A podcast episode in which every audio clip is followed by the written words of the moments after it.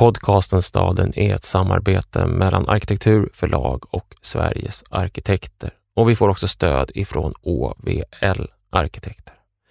Innan vi börjar skulle jag vilja rekommendera den nya podden ifrån just arkitekturförlag som heter Arkitektur berättar. Nu kör vi! Blekinge är ett gammalt landskap.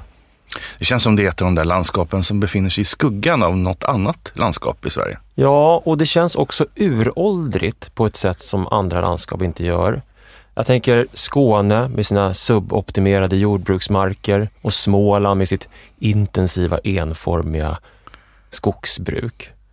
Men i Blekinge där står de stora ekarna och bokarna överallt. Ett landskap av ädellöv, ädelfisk och otämjda vattendrag. Och det är nästan som att den moderna världens rationalisering, dess infrastruktur, dess vilja att tämja allting sparade eller alltså kanske glömde Blekinge. Så är det såklart inte. Det moderna 1800 och 1900-talet har ju farit fram här precis som överallt annars. Men landskapet tycks ändå märkligt likt sig, som det såg ut när Utvandrarna, Karl-Oskar och Kristina började vandra ner ifrån Småland längs dalgångarna mot hamnen i Karlshamn under 1800-talets andra hälft. Mm. Vi är på väg mot Karlshamn just. Mm. Vi ska prata om Karlshamn.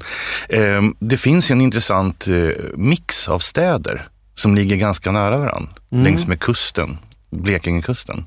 Ja, och i den mixen så sticker Karlshamn ut på något sätt. Mm. I väster har vi Sölvesborg, en skånsk stenstad och i öster... En dansk stad egentligen skulle man ja, kunna säga. Nästan Centrum för det, för det östra Danmark en gång i tiden. Ja, exakt. Och i öster så har vi Karlskrona, örlogsflottans maktmanifestation mot Danmark och Europa. Karlskrona som finns för att liksom skydda staten mm. Sverige i någon mening. Den mer historiskt etablerade staden är ju då Ronneby, mm. den agrara köpstaden som har liksom växt fram mer organiskt. Men Karlshamn, som vi då reser till, eh, har en karaktär som är en tät småstad som till stora delar är byggd av trä och den kliver fram i den här mixen på ett litet oväntat sätt åtminstone för mig, mm. bilden man har av Bleking och dess städer. Sölvesborg som nu på senare tid har gjort sig känt som en inskränkt, lite Sverigedemokratisk experimentverkstad för en ny nationalistisk eh, ideologi. Och Karlskrona som ju historiskt också har varit ett fäste för liksom, högerextremism. Och, mm. ja, men den där bilden av Blekinge bär man ändå med sig på något sätt. Åtminstone gör jag det. Och där sticker Karlshamn ut med sin ja, starka urbana karaktär. En tät urban knutpunkt mellan hav och land. Framförallt har den ju en lång tradition av att vara en borgerlig stad, alltså en borgerlig liberal stad i mångt och mycket. Och Det är många som vi möter i Karlshamn som talar om stadens öppenhet gentemot det okända, det annorlunda, det nya, prova på, vara redo för vad som kan komma in eller vad som är på väg ut. Och det var ju också på grund av eh, dess utmärkta läge mm. som den tillkom en gång i tiden, alltså mm. som handelshamn mm. mer eller mindre. Eh, Karlshamn grundades ju som kolonialstad när mm. eh, Blekinge tillföll Sverige efter freden i Roskilde. Då höll den svenska kronan på och wheelade och dealade och köpte till sig, eller bytte till sig, två hemman. Bodekull och Bodestorp från en släkt som heter Trott. De fick några bitar mark i Skåne i utbyte. De här Bodekull och Bodestorp låg precis där man sen, där Erik Dahlberg sen la ut det här rutnätet som blev Karlshamn. Mm. Det tog ett tag innan den fick det namnet också. Ehm, och det var just på grund av det här utmärkta läget vid Östersjön för att bedriva handel. Det dröjde också ett tag innan man blev ska man säga, understödd av någon slags fortifiering. Så att den hade den här ekonomiska successivt just den, den här borgerliga prägen av att vara sluss för inhemska varor, virke till exempel ifrån Småland och utländskt kommande gods liksom, som skulle cirkulera runt i den här lilla hamnstaden. Ja, det här föder en uppfinningsrikedom, en handels och eh, handelsdriftens uppfinningsrikedom också. En plats för sprit, tobak, spelkort i den här hamnen.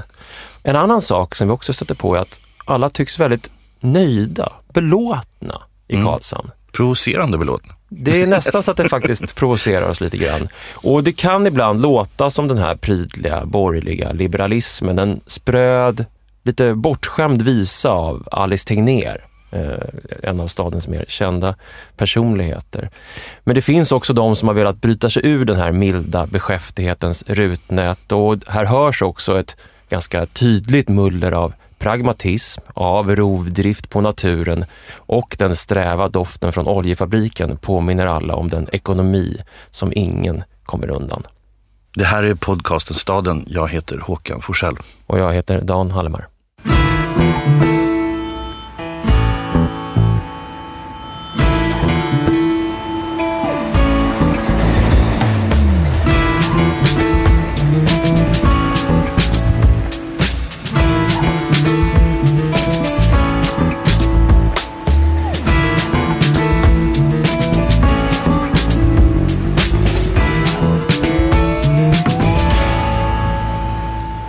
För att börja att förstå Karlshamn så är det ju absolut nödvändigt att börja att förstå rutnätet. Mm. Det är den centrala gestaltningen för staden. Och kliver man av tågstationen idag så hamnar man, man kliver av en bit utanför eh, själva stan. Tidigare så låg stationen norr om Stadsportsgatan vid Mieån. Det gör den inte längre, så man liksom kommer lite snett in i rutnätet, korsar den långa Erik Dahlbergsgatan som är just en gräns för den här planen och rör sig in eh, genom gator som liksom viker sig över krön. Den här staden är förvånansvärt eh, topografiskt förvånansvärt bergig, eh, inser man om man inte har besökt den tidigare. Men Erik Dahlberg som är då den som är upphovsmannen till den här rutnätsplanen, eh, han är en sån här någon slags universalgeni på 1600-talet, tog till sig äran för en massa olika saker. Han har fullständigt struntat i att anpassa sig i sin plan efter topografin, utan liksom lagt det här schackbrädet rakt på landskapet. Mm. Vandringen genom det här rutnätet kan förstås som att man på tvärgatorna hela tiden går över ett krön. När man går en tvärgata i Karlshamn så ser man halvvägs upp i backen egentligen bara himlen på andra sidan. Men om man går längs de långa gatorna, Drottninggatan eller Kungsgatan, så ser man, har man långa siktlinjer hela vägen till slutet av eh, rutnätet egentligen. Så det är så man kan orientera sig. Man vet vilken gata man är på genom hur den förhåller sig till den här Mm. lilla kullen i mitten. Vi tänkte försöka ta er ifrån det här rutnätet ner till kvartersnivå för att sen till slut hamna på gårdarna. Det är liksom den, så man kan bryta ner den här typen av struktur. Rutnät, kvarter, gård. Precis. Och rutnätsplanen är ju egentligen eh, en helt unik sak. Den har stått sig så väl och den är lika aktuell idag som den var för flera hundra år sedan. När det gäller planeringsbeslut, när det gäller folkliv och inte minst när det gäller identitet, lokal identitet för Karlshamnsborna själva. Förskjutningarna av den här rutnätsplanet, den ursprungliga stadsgränsen, de är ganska få. Intrången är förhållandevis också få och gränserna är just väldigt tydliga. Man har den här Mieån, Eh, I väster Erik Dahlbergsgatan som går som en allé. Det är den vi korsar när man kommer från stationen i öster. Man har hamnområdet i söder och så den här Stadsportsgatan som just berättar vad det är för någonting. En, en gräns i norr. Och man kan säga att varje ny planeringsgeneration har på något sätt bekräftat den här rutnätsplanen. Det finns en viktig eh, byggnadsstadgeändring från 1830 som slår fast att trähusen inte får vara mer än två våningar och att de ska stå mot gatan. Alltså, de ska liksom direkt ansluta till gatan utan någon gräns. Så att du får helt enkelt en gata och en fasad som liksom står emot varandra utan någon, eh, något utrymme emellan. Och man pratar nu om en enhetlig och prydlig gatumiljö. Och eh, om man ska beskriva de här eh, planerna så går lite mer ner på detalj så kan man säga att man går på gatorna, det som först slår en, det är att det kommer ut folk från dörrar i plank och murar och hus rakt ut på gatan hela tiden. Och det gör det för att fasaderna i åtminstone originalplanen är väldigt korta. Mm. Varje tomt är väldigt smal. Man kan tänka sig att du har ett kvarter som kvarteret Linköping till exempel. Då är det kvarterets liksom ena eh, sida uppdelad i en, två, tre, fyra, fem, sex, sju stycken smala tomter som alla går rakt in mot kvarterets mitt. Och varje sån här tomt har ju då liksom en port, eh, eller två till och med, mot gatan och in på en gård innanför. Mm. Och ibland så är dörrarna in i de här planken så låga och små. Så som nästan, jag kommer jag kom att tänka på när vi var i Tunis och hade de här slutna gatufasaderna och man fick nästan böja sig för att gå in genom en port i ett, mm. i, i, ett hus. Här är det också, fast det är plank, och man böjer sig ödmjukt när man kliver in genom planket. Mm. Och när man går på de här gatorna så går man hela tiden nära fasaden, man stryker nästan längs med fasaden. Jag kommer på mig själv ibland med att jag vill nästan kliva ut och gå mitt i gatan för att det blir liksom så trångt och så nära mm. mellan fasad och gata, mellan det privata och det offentliga. Mm. Kvarteren håller ju en slutenhet mot gatan. Det är ju mm. väldigt viktigt. Mm. Eh, och där inte husen står, precis som du säger, där har man då täckt upp med plank eller någon trädörr. Eller något Det ska inte finnas några glipor eller luckor. Nej. Utan det är liksom en hel, det är en hud som täcker hela den sfären. Den kan vara tunn, men det är fortfarande liksom en heltäckande membran, som man säger. Exakt, och det där är ju, apropå det där med prydlighet då, eh, eh, det är ju för att man på något vis sitter ihop med vad staden vill utstråla och vara. Eh, man vill visa upp ja, en gatufasad som är prydlig. Obebyggda tomter, privata gårdar, trädgårdar eh, ska liksom döljas mm. och finnas bakom för att inte störa den här gemensamma miljön. I andra kvarterstäder som har den här tydliga eh, slutenheten så pratar man ju om en kombination av slutenhet och mångfald. Mm. Det vill säga att slutenheten, precis som du säger, den gömmer någonting bak på gårdarna. Mm. Och bak på gårdarna så finns det ett helt annat liv. Och där finns det en mängd olika verksamheter. Allt möjligt som inte syns i det offentliga.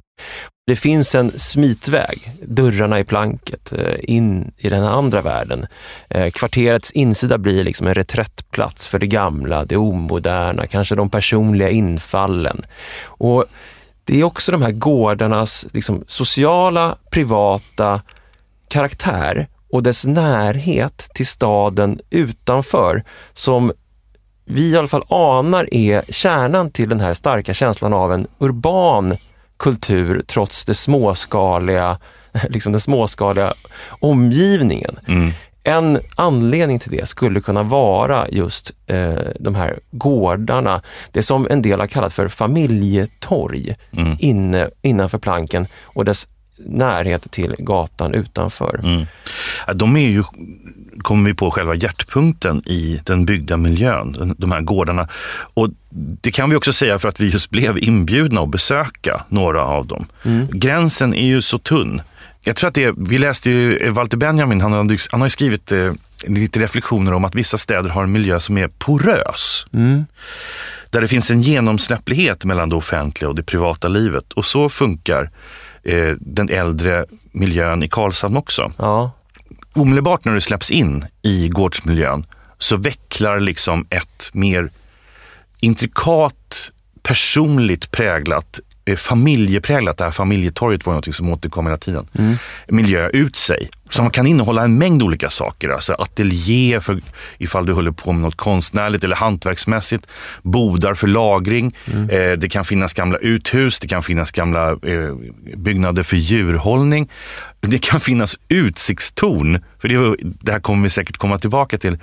Eh, för det är också ett äldre folknöje i Karlshamn var att gå upp i sina små torn som stod på gårdarna mm. och titta ut vilka fartyg som anlöpte hamnen. Ja, vi kom in på en gård, blev inbjudna av en kvinna som hade renoverat och fixat den här gården och där fanns ett uthus, eller ett lusthus ska vi väl säga egentligen. Alltså en blandning av lusthus och fyr. Ja, där man kunde kliva ut och så såg man fartygen på redden där ute på havet. Och om man ska se hur de här gårdarna är strukturerade så kan man säga att även på gårdarna är man väldigt upptagen vid liksom gränsdragningarna.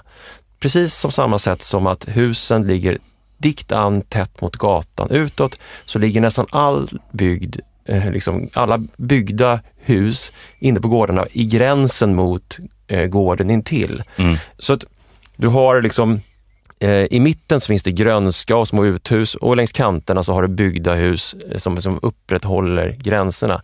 Så det är en stad som är noga med sina gränser, men som du säger också hela tiden använder de där gränserna för att man ska kunna liksom gå in och ut igenom mm. dem. En ytterligare sån där gräns som både du och jag eh, reagerade på när vi vandrade in mot Stora torget, den centrala platsen i det äldre Karlshamn, det är ju kyrk, var ju kyrkogårdsmuren. Mm. För den stora kyrkan står där och har kvar sin mur som en gräns mot den övriga centrala delen av torget. Ja, en vit mur, tillräckligt hög för att man inte riktigt ska se över den. ja, precis. Och jag, jag kan inte riktigt säga varför jag tyckte det kändes så lite spektakulärt. Förmodligen för att i många andra städer så har man liksom monterat ner den där muren mm. och gjort mer en känsla av att eh, kyrkogården är inte så mycket kyrkogård längre utan mer någon form av grönyta. Mm. Någon slags parkliknande stråk som man kan vandra igenom. Här kan du inte göra det. Du, kan, du har vissa ingångar som du måste ta dig till. Du kan liksom inte strosa in bara var som helst.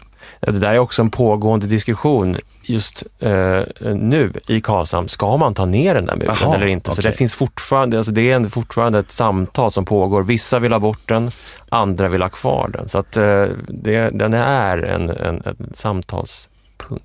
Ja, den är ju också någonting, den berättar ju om någonting som man kanske inte vill eh, alltid bli påmind om. Alltså den här ordningen i vår tillvaro. Att det, att det faktiskt är en gräns mellan liv och död. Det finns ju ett klassiskt begrepp av Foucault som heter heterotopi. Mm. Eh, en heterotopi är liksom ett intensifierat rum där en aspekt av verkligheten har renodlats. Mm. Och kyrkogården är hans främsta exempel. Det är ett rum för de döda. Mm. Han har andra rum också som bordeller eller skepp och fängelser eller nöjesparker där man liksom har tagit en aspekt av livets komplexitet och bara liksom renodlat bara den aspekten. Just det, men så att när man är där på torget, ja. att muren står där, det är snarast en påminnelse om att det finns någonting renodlat på andra sidan muren som vi kanske inte alltid vill tänka på i det här fallet. Ja, men precis så är det. Jag tycker nästan att känslan av det är starkare när man råkar åka förbi till exempel kyrkogården i Stampen i Göteborg där det står liksom, tänk på döden ovanför ingången. Mm. Det här är så integrerat i en väldigt inlevd stadsmiljö. Men jag tänker att det där är kärnan i det vi pratar om när det gäller de här eh, gårdarna också. Ja. Det här membranet. Mm. Eh, någonting som släpper igenom vissa saker och inte andra saker. Mm. I det här fallet, så de som gör den sista vandringen in på den där kyrkogården, de släpps igenom av en anledning. De bärs liksom in där eh, och andra inte. Så att den här genomsläppligheten eh, är ett sätt att eh, teckna en gräns men också att, att öppna upp för rörelser emellan de olika eh, sidorna så att mm. säga. Det där är intressant för det, som du också sa i inledningen så möter vi många människor som, som säger att Karlshamn är en öppen stad. Mm. Men det finns mycket i den fysiska bebyggelsen som vi nu har pratat om en del som talar starkt emot den här mm. öppenheten. Men Förhållandet är som sagt eh, levande och dynamiskt. Ja. Ett utbyte som släpper igenom vissa saker och vissa saker inte släpps igenom. Ja. Det som däremot tydligt bidrar till en öppenhet i Karlshamn, det är ju någonting externt, någonting så att säga, som har kontakt med en omvärld. Ja. Och det är hamnen.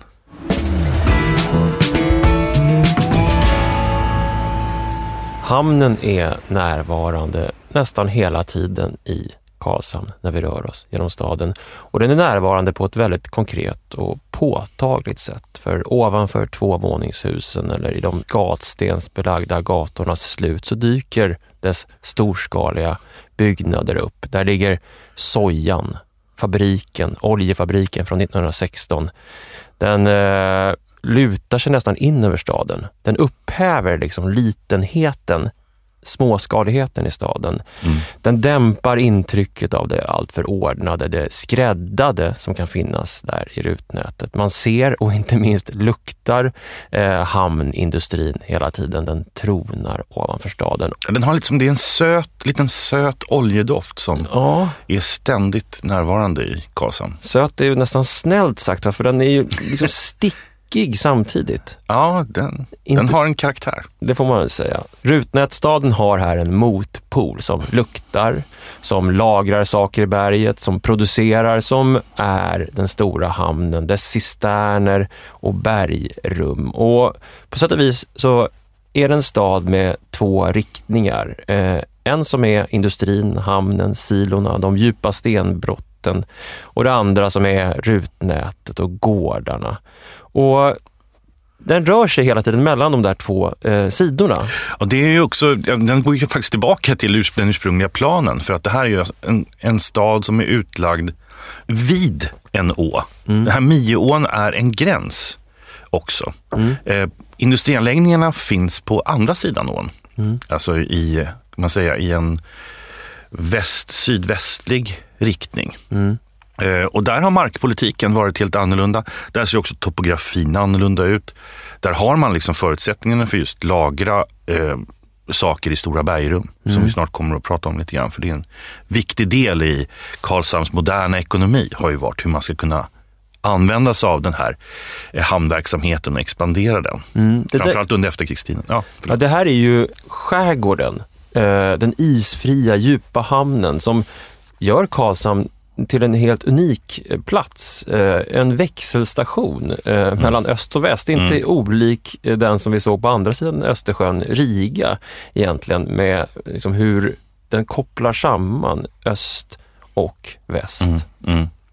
Jag tänkte på en annan aspekt av hamnen också som har just att göra med tanken om att Karlshamn är en öppen stad. Mm. Ehm, och det är ju att det är liksom genom hamnen som berättelserna kommer in. Ja. Det är liksom genom hamnen som historien kommer in. Mm. Det här var ju, det fanns en gång i tiden för länge sedan stora planer om att ha örlogsfartyg och liksom också en liten krigsflotta i Karlshamn. Nu blev det ju inte så. Mm. Utan istället så blev det liksom en handelshamn som just eh, handlade med virke till exempel ifrån den inre delen av Sverige. Mm. Men också stationerade ibland sjömän, främmande trupper präster, eh, diplomater. Mm. En av de mer berömda sakerna är att Karl XII i början på 1700-talet lät inkvartera sina turkiska kreditgivare i Karlshamn. När han var på flykt? Ifrån... När, ja, när han, de här åren när han var liksom nere i Orienten, mm. helt enkelt.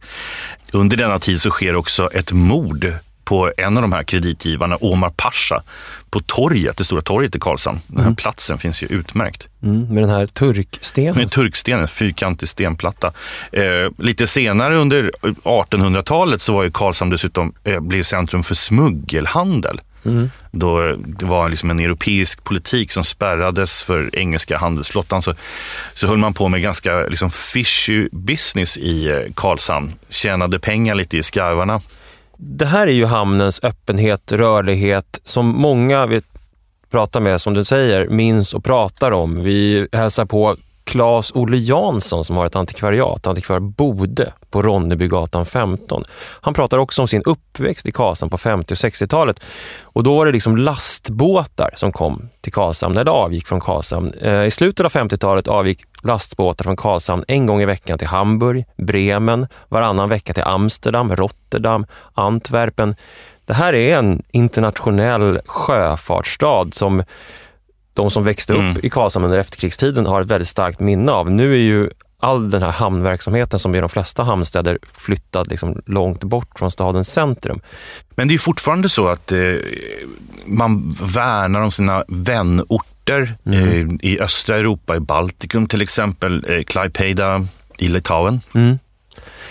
Men en annan sida av det här, en dold sida av hamnen, är de stora oljelagren som ligger insprängda i bergrummen. Mm. Jag tycker det är spännande med saker som är dolda. I de här bergrummen eh, lagrar Vattenfall olja, men även holländska Vitol och ryska Liasko gas och olja. Eh, och eh, inte minst den ryska eh, relationerna är väldigt starka. Eh, ryska besättningsmän är i hamnen i stort sett varje dag, eh, berättar hamnchefen Mats Olsson i en artikel som jag läste. Eh, det kommer även, inte bara olja och gas från Ryssland, utan även timmer och containrar med Volvo-karosser går via hamnen i Karlshamn från Olofström Mm. till Kina.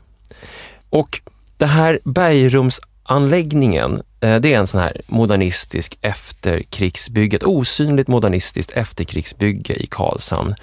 Och det var en ganska omdiskuterad historia det där eh, när man skulle göra det. Men det fanns en person som drev igenom det där och det här är en karaktär som heter Frans Olsson, socialdemokrat, efterkrigsman i Karlshamn. Han var Kommunfullmäktiges ordförande vid en tidpunkt. Ja, och hamndirektionens ordförande. Och det här är en intressant och viktig detalj. Hamnen ägs av Karlshamns kommun, så att Mm. pengarna man tjänar i hamnen är kommunala pengar. Vilket naturligtvis är en väldig tillgång i en sån här liten stad. Eh, Frans Olsson eh, ville bygga bergrum. Frans Olsson var gammal sjöman men hade eh, ramlat ner från masten på en båt och skadat sitt ben så att han kunde inte längre verka som sjöman. Han gick nu omkring i stan med käpp istället och drev idén om bergrum.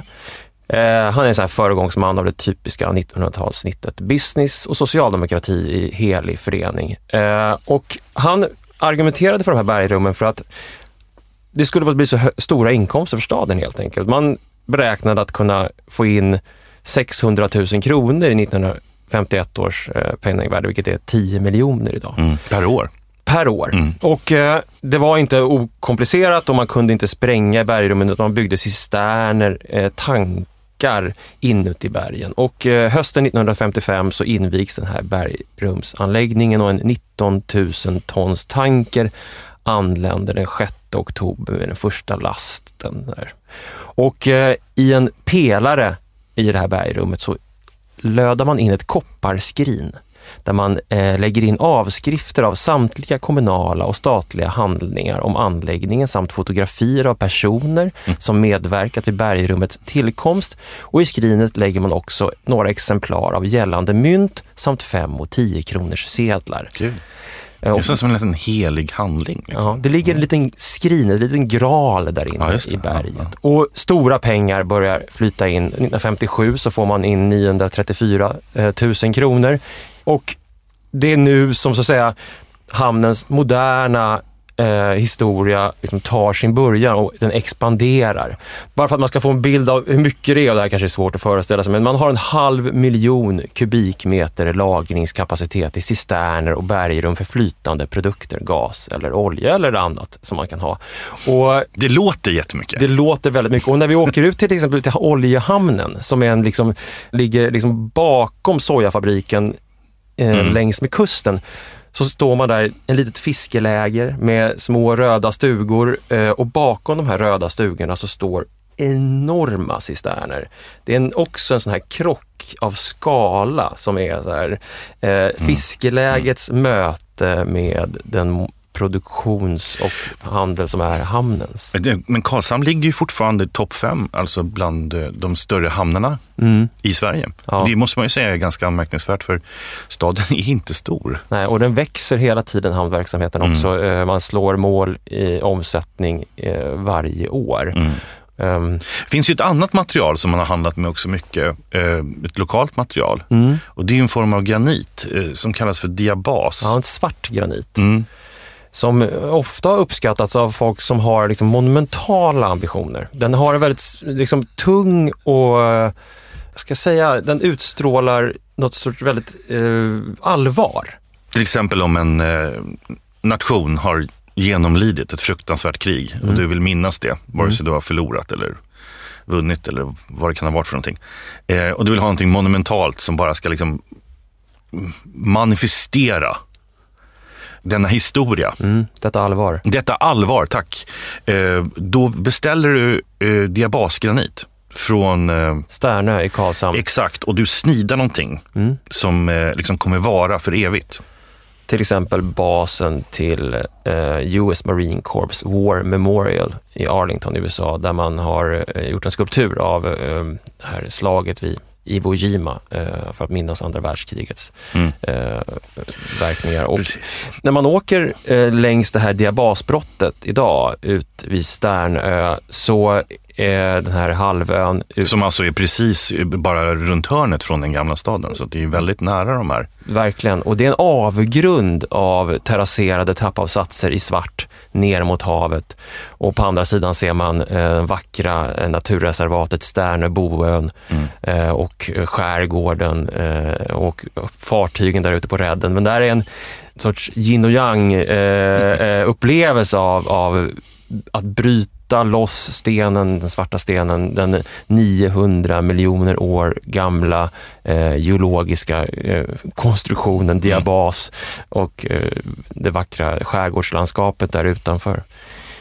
Men om jag får återvända till det där med hamnen som en växelstation mellan öst och väst, eh, så har den i olika, eh, nu modern tid, varit upp uppmärksammad för, ja, det finns något kontroversiellt eh, i relationen mellan öst och väst som har liksom koncentrerats mm. till Karlshamn. Det finns två stycken eh, egentligen konflikter från de senaste 20 åren bara som eh, har visat på det här. Det ena är den så kallade Polenkabeln.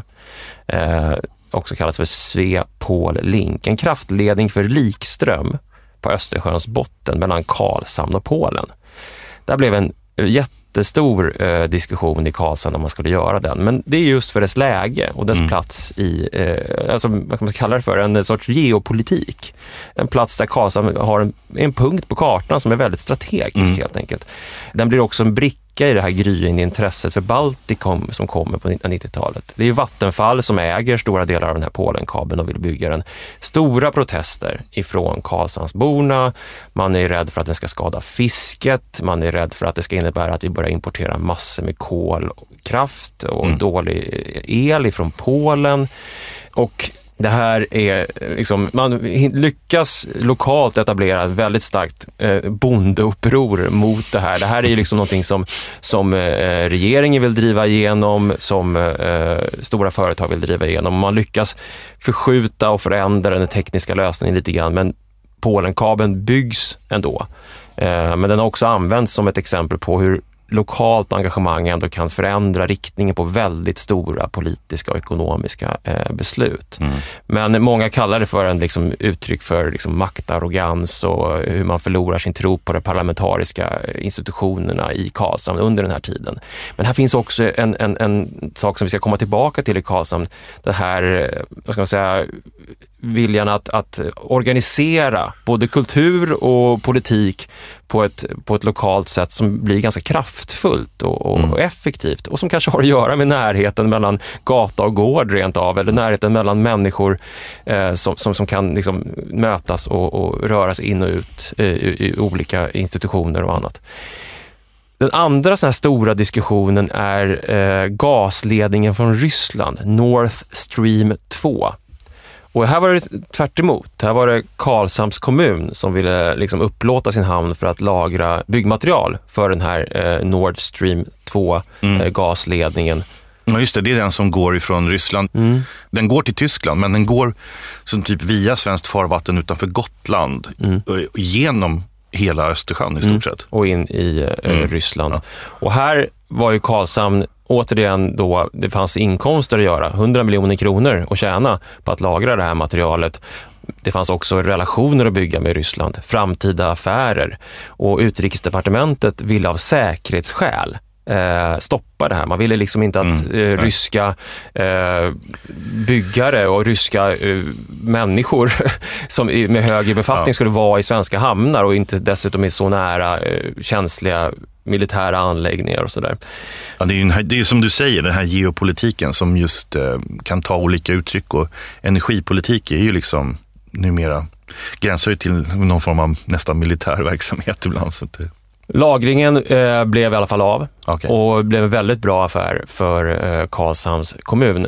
Men det som på något vis, eh, vi pratar om här och försöker beskriva, det är närvaron av en väldigt stor värld mm. på en väldigt liten plats. Mm. Eh, en väldigt djup hamn eh, med väldigt stora eh, stenbrott, med stora cisterner, med väldigt mycket trafik, men också med osynliga saker. Lagringar inne i bergen, eh, ledningar av gas och, och el mellan eh, olika länder.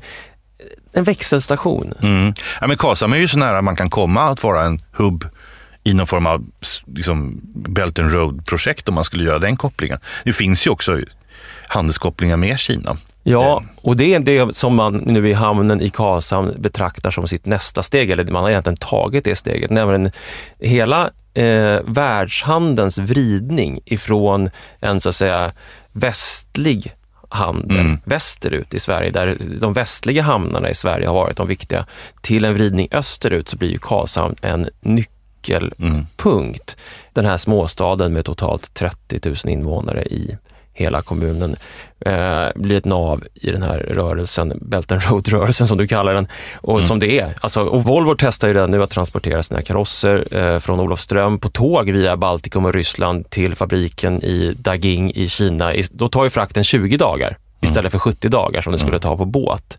Och eh, om det finns en plats för en modern sidenväg så, så är det liksom Karlshamn som är nyckelpunkten för det. Eh, och eh, Litauen kommer vara Kinas utskeppningshamn i Europa och eh, Litauen, vi nämnde det tidigare, vi har rörelsen med eh, Klaipeda mm. och eh, där är Karlshamn liksom mottagningshamn, ingångshamn. Och den här kontrasten, motsättningen, relationen mellan den täta trästadens gatstensbelagda gator som i sin fond har en brusande storskalig hamnindustri är ju någonting som inte kommer att minska utan snarare ja, öka i framtiden. Även det här avsnittet av podcasten Staden får stöd ifrån OVL Arkitekter, vilket vi såklart är väldigt glada över. Idag har vi med oss Lukas Krupinski från OVL som är arkitekt. Hej Lukas! Hej! Eh, vi ringer in dig på ditt hemmakontor här. Ja. Ja, och det är ju en märklig tid vi lever i, det har alla förstått. Och en av följderna i den här tiden är att många har fått inrätta sina kontor just hemma. Och det var precis det vi tänkte prata lite om här idag. Jag frågar dig Lukas, du som är arkitekt och har tänkt mycket på hur rum funkar och sådär. Hur funkar det när man jobbar hemifrån? Ska man sitta där det känns skönast, till exempel på soffan med lite mysbelysning eller hur, hur funkar det? Ja, um, nej, nej, egentligen inte på soffan. Det kan vara skönt en stund, men det är inte så ergonomiskt och eh, långvarigt så ska man sträva efter andra rumsliga inställningar så att säga som främjar effektivitet under arbetsdagen. Rumsliga inställningar som främjar effektivitet, det låter jättespännande. Vad betyder det? Vad är det för rum och inställningar som, som, som gör oss lite mer effektiva också när vi är hemma så att säga? Ja, det finns ju flera olika. Vi börjar från grunden och känslan av trygghet. Eh, våra gamla delar av hjärnan, de reagerar på hot, mm. även virtuellt hot. Så att eh, det är bra att välja plats ryggen skyddad och med kontroll över utrymme. Mm. Till exempel så att man ser en trädörr så får man känsla av trygghet helt mm. enkelt. Okay. Sen så är det viktigt med naturen. För att naturen ökar effektiviteten och minskar stress. Och det är både utsikt mot naturen eller växter i rummet, även konstväxter. Eh, bilder av naturen, träobjekt med synligt träslag. Mm. Mm. Sen är det viktigt med eh, dagljusbelysning så att kroppen följer naturliga dagsrytm. Glödlampor eh, med kallare ljus är bra mm. om man inte har så mycket dagsljus. Okay. Eh, sen när vi är på ljus så är det ju viktigt att ha kontroll över ljus. Och både ljus och ljud och lukt, de störande delar, ja. till exempel störande sol. Annars är det väldigt svårt att fokusera. Okay. Mm om man kan eh, påverka känslan av rymd runt om så är det så att till exempel lågt i tak och mindre rymd känns tryggare. Eh, högre i tak och känslan av större rymd om, omkring gör att man tänker mer kreativt. Aha. Så man kan till exempel sätta sig så här lågt i tak i ett rum men ha utsikt.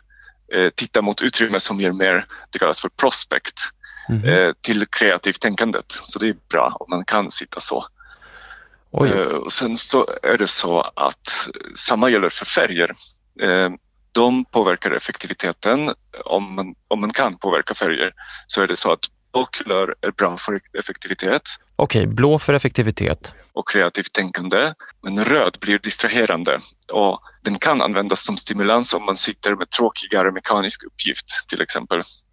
Vad fascinerande, med så många olika saker. Jag, jag ser framför mig att om vi blir sittande hemma nu ett halvår så kommer folk eh, helt enkelt börja måla om och, och, och göra om där hemma väldigt mycket.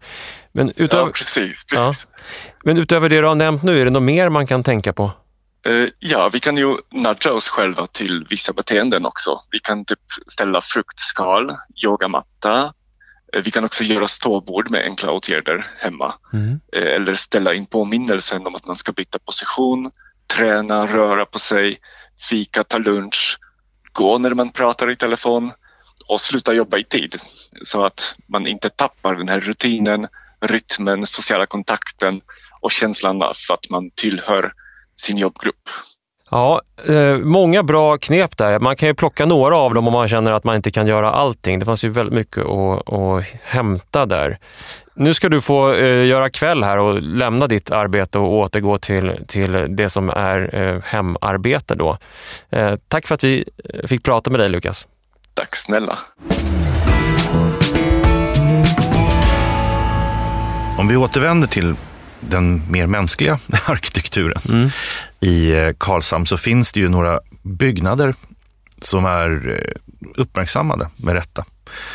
Gunnar Asplund har ju en av sina tidiga verk eh, i Karlshamn. Ligger strax utanför det här rutnätet, lite på en höjd som blickar ner mot staden och ut mot vattnet. Det är en skola, den heter Väggaskolan. Gunnar Asplund eh, eh, fick den uppförd 1917. Intressant nog så gjorde han sen ett återbesök eh, och byggde en tillbyggnad till den här skolan 20 år senare, 1937. Ja, det där är fascinerande för att det är som att Gunnar Asplund har liksom skrivit in sin livscirkel i de här två husen. För att eh, Väggaskolan 1917, det är en tävling som han vinner 1912. Det är ett av hans första Mm. verk. Och han kommer ju dö redan 1940, så 1937, tillbyggnaden, är ju ett av hans sista. Och det första huset, det är från 1917, det är liksom en rödslammad tegelbyggnad med valv.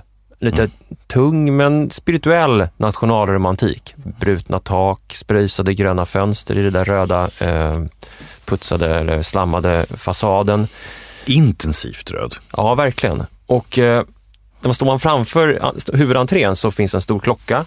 Och under den där stora klockan ett fönster som är liksom skevt, en romb, eller ett fönster som har vridits till en romb. Eh, Och det förstår man senare att det är ett fönster som sitter i trapphuset som följer trappans gång och därför är det liksom snett.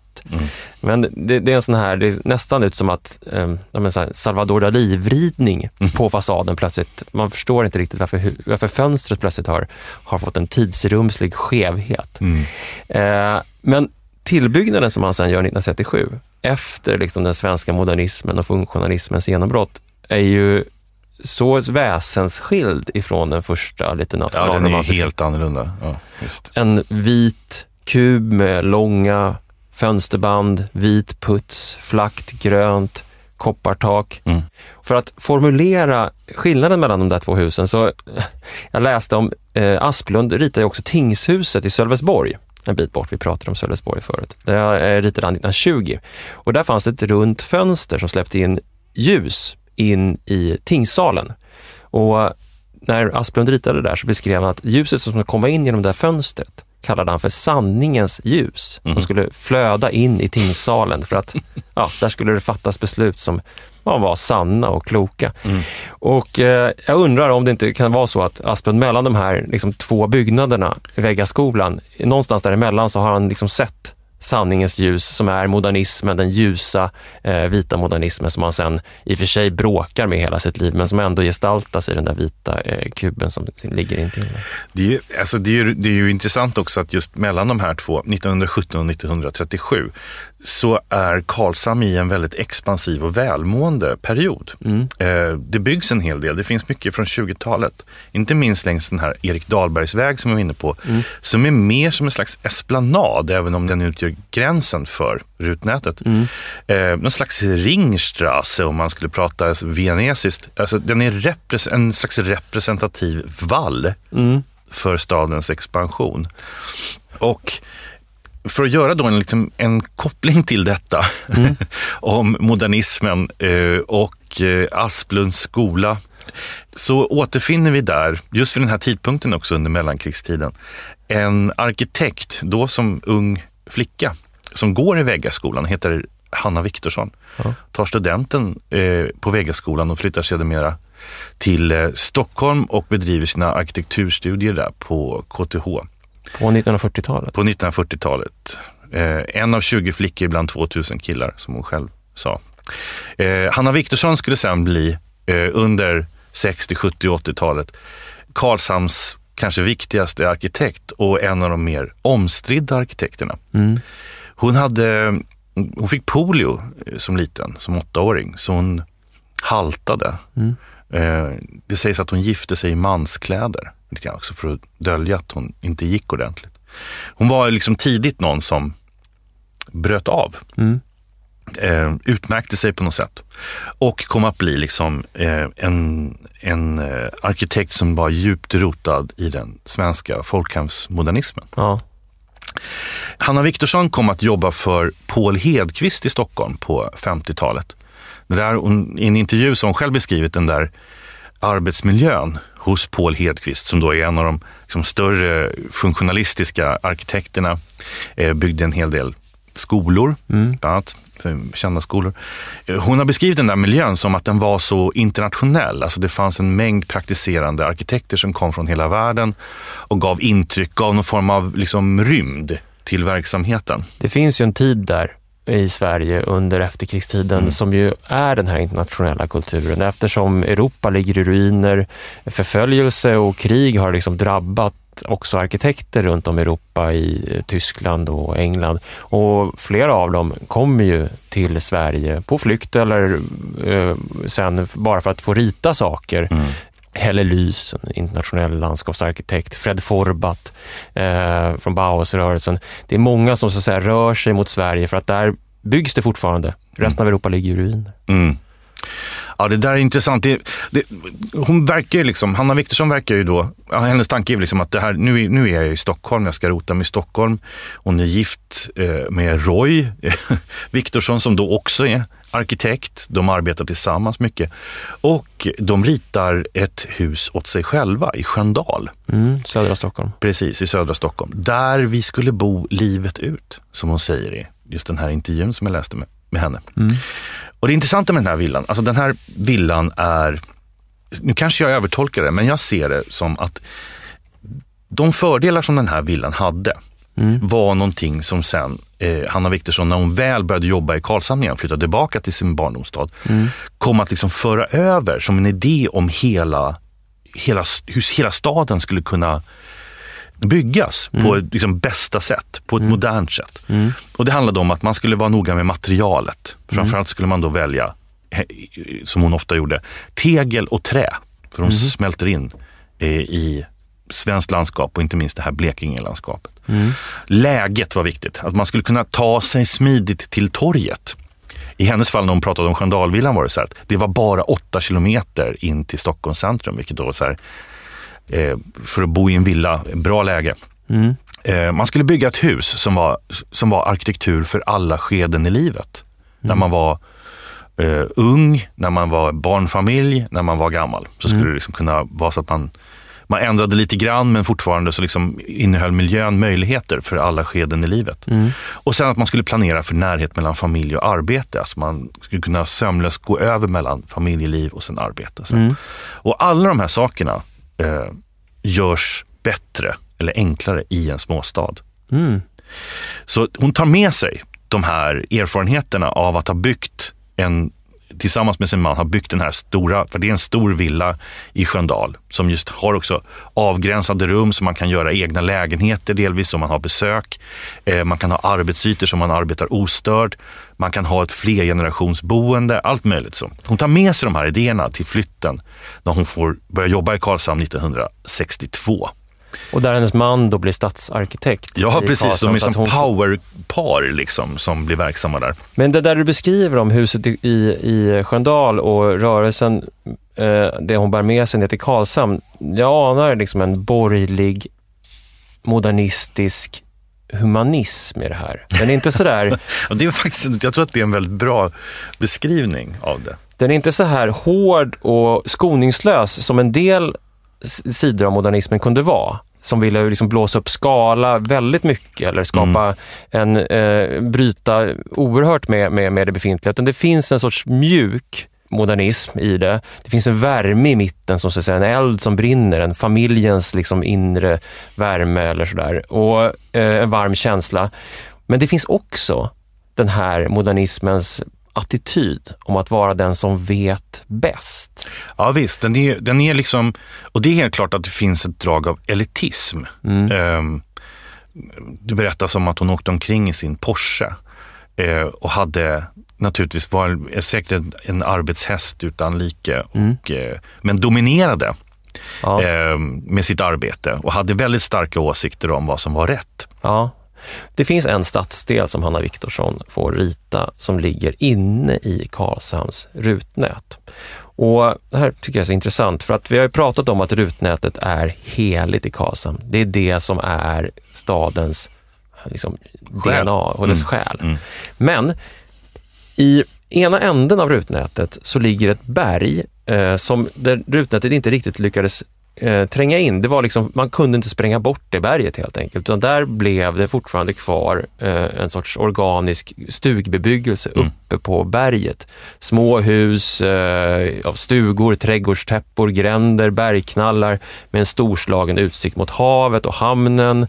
Eh, och Rutnätet gör liksom halt vid det här berget. Om man går Drottninggatan i Karlshamn, som är liksom den långa eh, kommersiella pulsådern i staden, delvis gågata. När man kommer till den här delen av staden, då märker man att där står berget liksom framför en som en eh, väldigt tydlig geologi. Mm. Eh, där husen har, har fått bygga stora stödmurar för att, för att liksom kunna byggas där överhuvudtaget.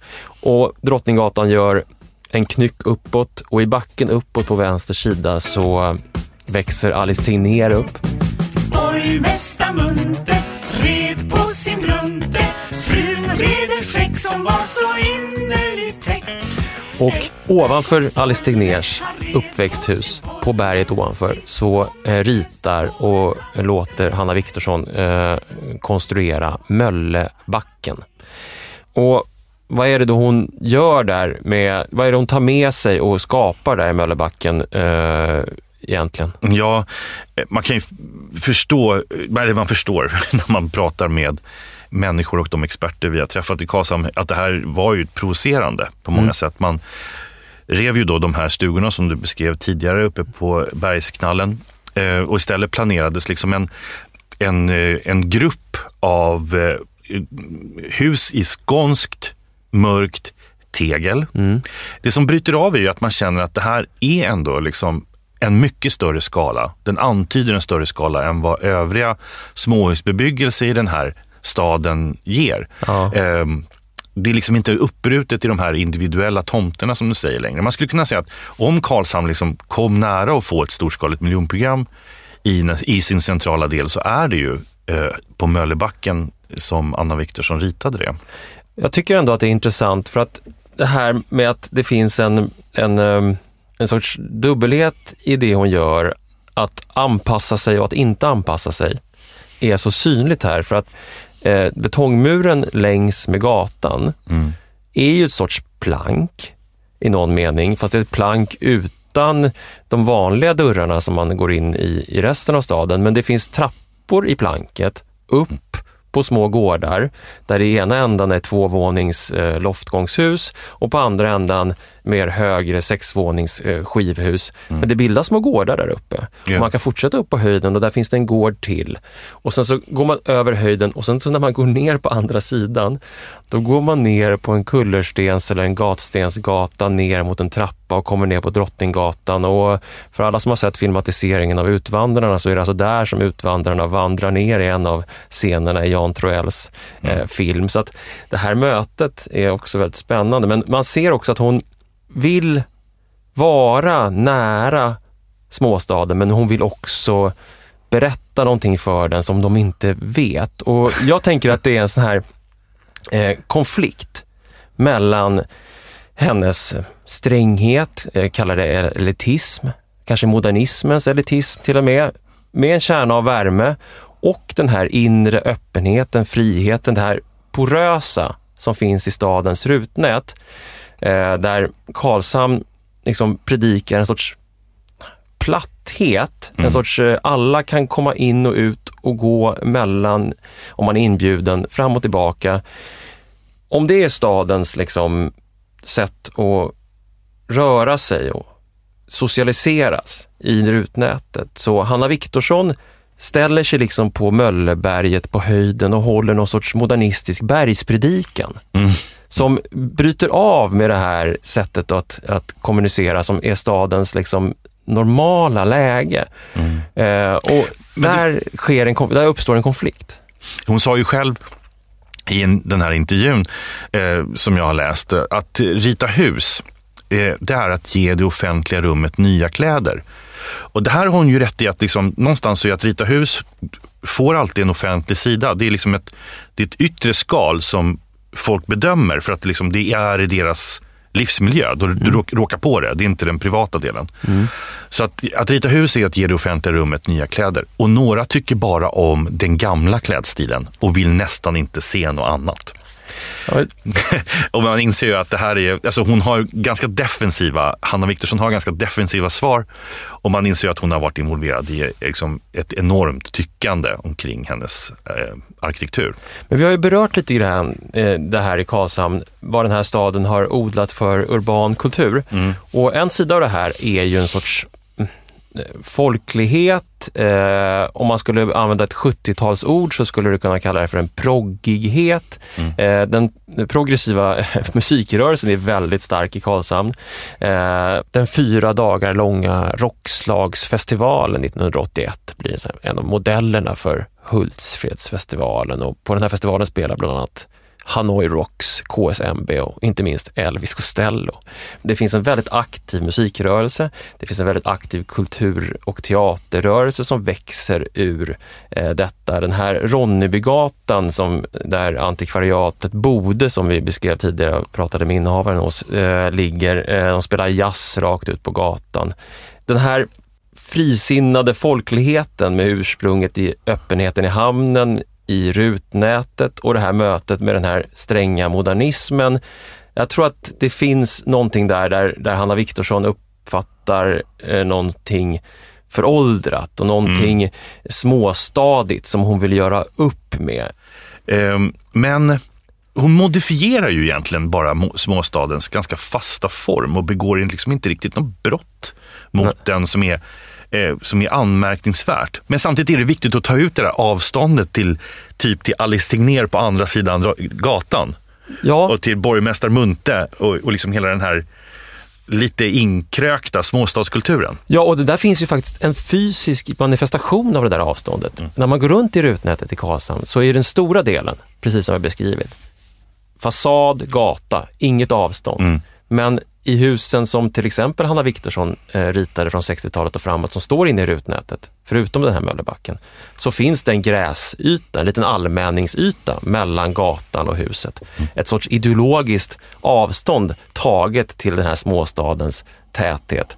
Och hon ritade också eh, bostäder i en stadsdel eh, utanför stan, en nyanlagd stadsdel som heter Fridhem eh, som byggdes på 60-talet.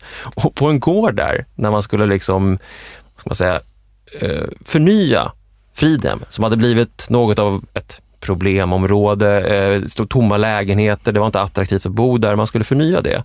En av de första sakerna man gör då, är att man sätter dit en staty Mm. i Fridhem. Och vad föreställer då den där statyn? Jo, en av de boende i Fridhem. En ung man i fotbollströja med en duva i famnen som bor på gården. Mm. Återigen en sorts manifestation av folket. Mm. Och den står in, eh, liksom på gården i Hanna Viktorssons liksom 60-talsarkitektur där. Ja, man kan, man kan ana liksom att det finns här latenta små, små spänningar i liksom vem som ska eh, få säga någonting i, småsta, i en småstadskultur. Liksom. Vad är folkets röst? Vad är det som bryter mot det? Hur mycket elitist kan du vara och på vilket sätt kan du vara det utan att liksom få hela den lokala opinionen emot dig? Det finns ju ett begrepp som Jane Jacobs, eh, stadsbyggnadsskribenten, eh, skribenten, använde, eyes on the street. Hon beskrev det som något positivt, att man hela tiden är sedd på gatan. Och jag tror att det finns en väldigt stark eyes on the street-kultur i Karlshamn. Vi vandrar ju runt i Karlshamn till viss del med eh, stadsarkitekten Emina Kovacic. Eh, och hon är ju inte Hanna Viktorsson nu, men hon är ju ändå en maktperson när det gäller hur staden ska byggas och utvecklas. Vi noterade ju när vi gick med henne att hon hälsade på alla vi mötte på gatorna. Så att om man har arkitektonisk makt i en småstad så måste man anpassa sig för man har allas ögon på sig. Och gränsdragning för hur mycket man anpassar sig och vad man gör är säkert olika i olika tider, olika mellan olika personer. Men Hanna Viktorsson var ju en sån människa som inte riktigt ville vara anpassningsbar och kanske därför blev eh, naturligtvis provokativ men också lämnade avtryck som på många sätt är väldigt intressanta. hon är ju en fascinerande figur, Hanna Viktorsson, just på grund av det här komplexa spelet som vi pratar om mellan elitism och folklighet och vad hör det hemma någonstans i småstaden. Och just arkitektur, arkitektens yrke öppnar ju för båda förhållandena.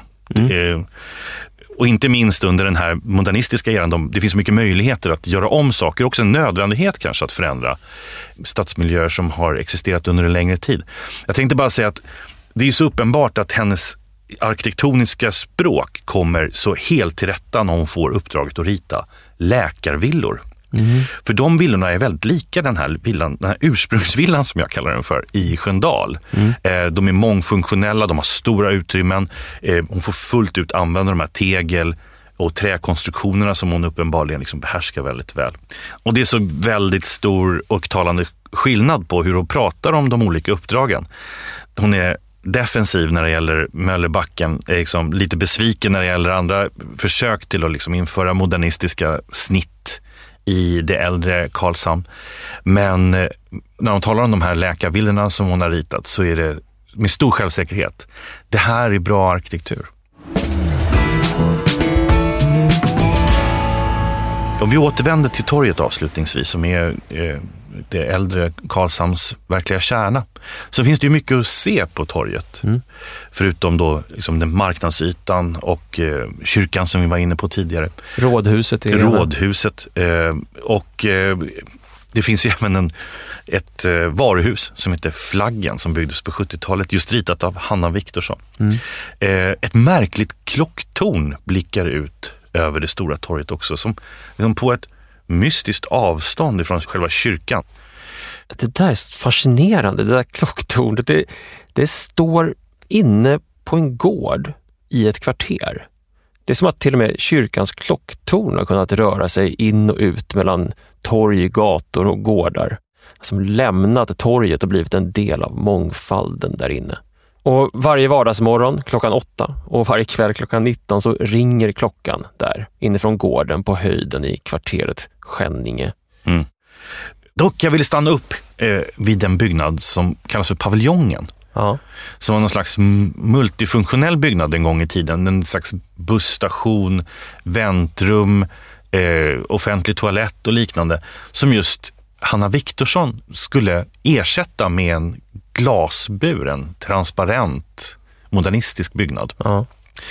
Det här blev en ordentlig krock mellan vad människor i Karlshamn ville ha och vad deras liksom, mest eh, aktiva arkitekt tyckte att de skulle ha.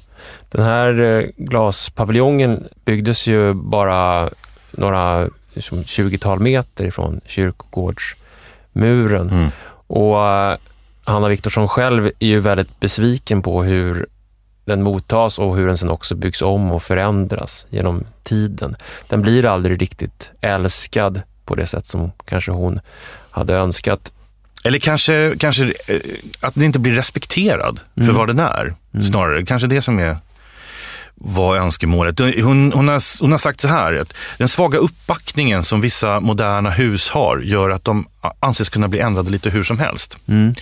Vilket uppenbarligen har hänt här, utan hänsyn till ändamål och uttryck som de ursprungligen hade. Vissa hus får på det sättet ingen historia att berätta för framtiden. De blir bara ett konglomerat av nycker. Och det här tycker jag också, den här det här är ju besvikelsen. Besvikelsen hon uttrycker över det här paviljongprojektet. Den här transparenta kuren på torget som skulle liksom bli en funktionellt, liksom ett funktionellt tillskott i den offentliga miljön. Det är en så stor besvikelse att den inte fick vara så som hon hade tänkt sig utan alla var på, adderade grejer och ändrade ritningarna hela tiden. Och samtidigt tycker jag mig ana också att det här är, det här är en, eh, en besvikelse över småstadens småskurna småborgerlighet. Att de inte fattar. Samtidigt är det en missuppfattning om Karlshamn. För Mm. att eh, en konglomerat av nycker, som du sa. Mm. Egentligen så, den här idén från 1830 när man eh, styr upp byggnadsordningen och säger att den ska ha en tät eh, fasad ut mot gatan där det ska vara ordnat och prydligt ledde ju till ett konglomerat av nycker inne på gårdarna. Eh, gårdarna i Karlshamn är precis den här folkliga eh, nyckfullheten, eh, äppelträdet, eh, det lilla lusthuset där man tittar ut över havet. Eh, allt det där som man, eh, den frihet man kan uppleva innanför eh, planket. Som också på något sätt, som vi har försökt beskriva, genom membranet, planket kan transpirera ut på gatan och också addera någonting till ja, tolerans och öppenhet och en idé om vad staden kan vara. Så det som kanske har hänt här, tänker jag, är Hanna Viktorsson som en gränsernas upprätthållare som möter ett motstånd från stadens rörlighet, dess inre frihet. En sån här frihet som kanske låter som jazzmusiken på Ronnebygatan eller kanske ännu hellre som en kväll sommaren 1981 när Elvis Costello i solglasögon kliver upp på scenen i Folkets park.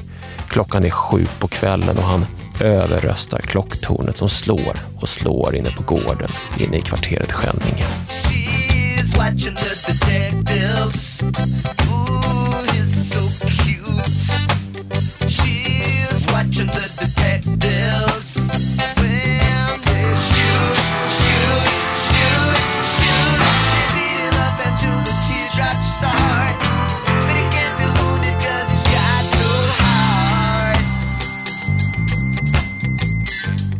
Tack för att ni har lyssnat på podcasten Stadens Karlshamns avsnitt.